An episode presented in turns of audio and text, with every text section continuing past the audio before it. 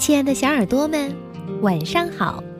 欢迎收听微小宝睡前童话故事，我是你们的珊珊姐姐。今天是十二月的第一天，也预示着二零一五年即将结束。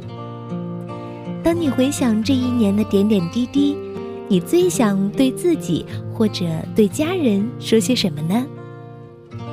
是感谢自己这一年来收获到了成功和喜悦，还是感谢家人这一年来的陪伴和支持呢？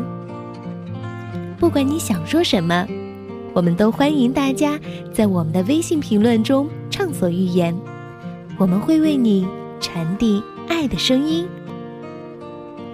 那今天我们收到了两位来自上海的朋友发来的留言。一位是四岁半的孙佳熙，他想点播一个划船的故事。另外一位是一位大朋友，他说：“我的儿子五岁了，名字叫焦浩兰，来自上海，一直听微小宝入眠。随着他逐渐长大，已经不满足听别人的点播了。有一天。”他恳求我帮他请微小宝为他点播一个关于船的故事，希望能得到微小宝的点播，圆我儿子的梦想，也圆一个做父亲的努力。谢谢微小宝。那今天，珊珊姐姐就把这个小船的旅行送给你们，希望你们都能喜欢。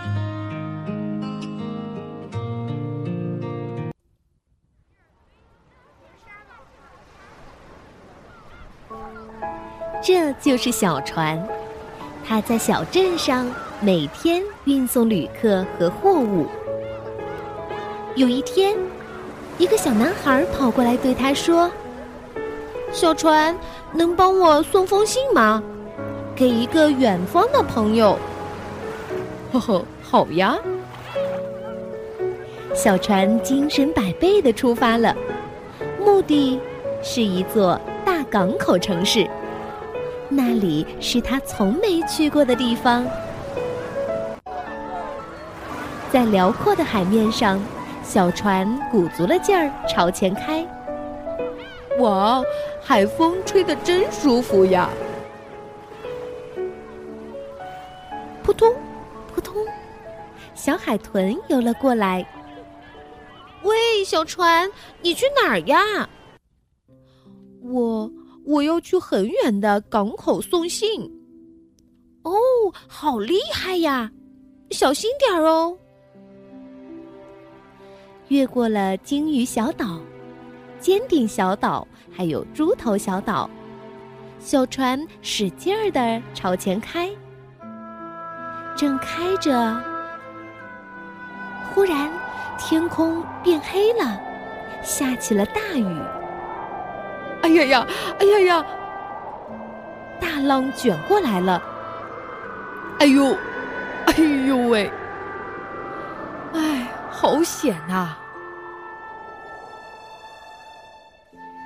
终于，天晴了。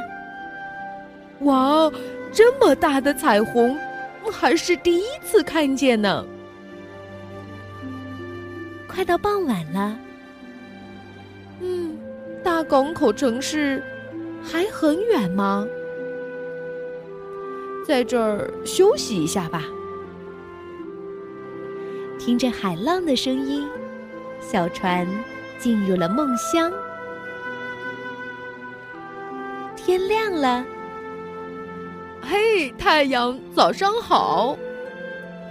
小船又精神百倍的出发了。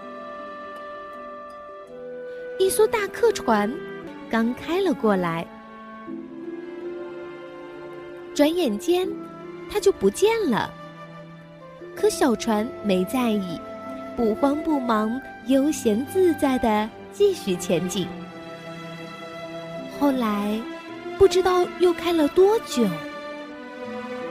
哇，好多好多船呀！到岸了。小船终于到达了大港口，小女孩笑着对他说：“小船，谢谢你。”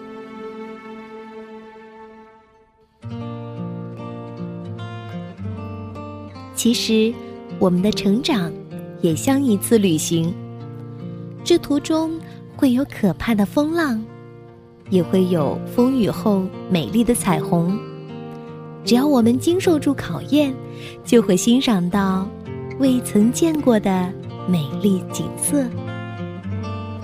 好了，我们今天的节目就到这儿了，咱们明天再见吧，晚安。